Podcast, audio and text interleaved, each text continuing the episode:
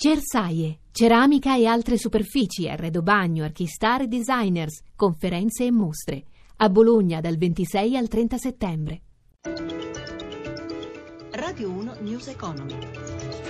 17.32, buon pomeriggio, ben trovati da Luigi Massi, borse europee in terreno nettamente positivo, sui mercati torniamo come sempre tra pochissimo per la chiusura in diretta di Piazza Affari, ma intanto proprio sulle piazze finanziarie mondiali, c'è da dirlo, cresce l'attesa per le prossime mosse di politica monetaria delle banche centrali di Stati Uniti e Giappone che domani e dopodomani riuniranno i loro consigli direttivi. Allora sentiamo il servizio di Giuseppe Di Marco. I dati macroeconomici americani sono contrastanti. Da un lato la crescita dell'inflazione è stata al di sopra delle attese, dall'altro le vendite al dettaglio sono deludenti e così, secondo la maggior parte degli analisti, la Federal Reserve rinvierà il rialzo dei tassi. Per la metà degli esperti il ritocco potrebbe arrivare a dicembre, mentre il 30% crede che la numero uno della Fed, Janet Yellen, non interverrà fino alla prossima estate. I riflettori sono puntati anche sulla riunione della Banca del Giappone. Il paese asiatico si trova in una situazione molto simile a quella dell'Eurozona. I tassi sono negativi e l'inflazione è stagnante. Tokyo inoltre è impegnata in un programma di acquisto di titoli. Per molti analisti il Giappone non dovrebbe spingere ulteriormente in negativo il costo del denaro, mentre il quantitative easing dovrebbe essere esteso con un aumento di altri 10.000 miliardi di yen. Il programma dovrebbe dunque raggiungere i 90.000 miliardi di yen, che equivalgono a poco meno di 800 miliardi di euro.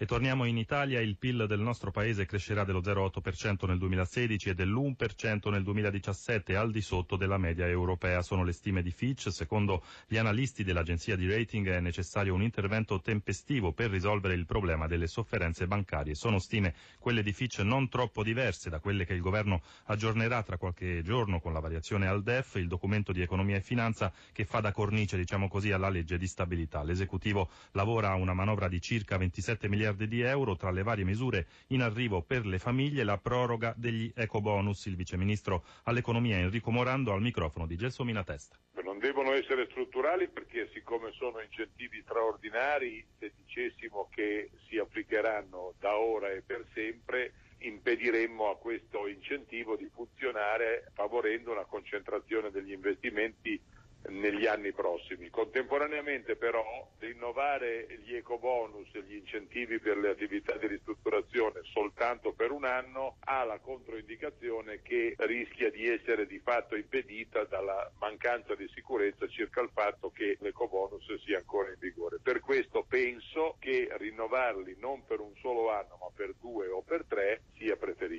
Quali sono le altre novità che avete allo studio su questo tema? Ci potrebbe essere una novità importante, anzi molto importante.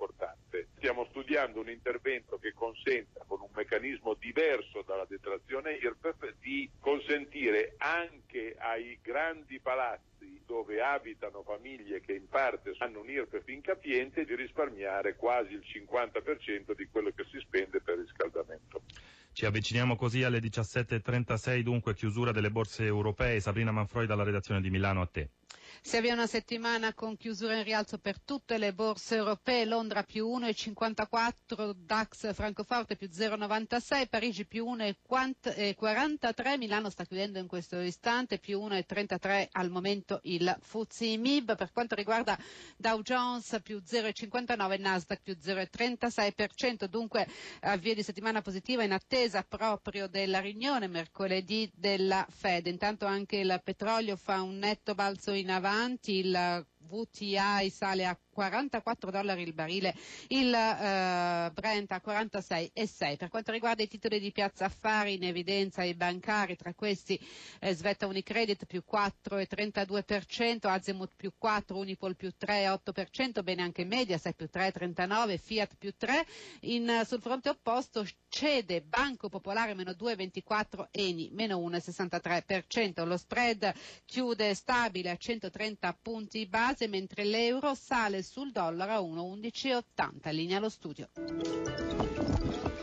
News Economy a cura di Roberto Pippan torna domani alle 11.32, il podcast lo trovate all'indirizzo newseconomy.rai.it, regia Renzo Zaninotto da Luigi Massi, buon proseguimento d'ascolto su Rai, Radio 1.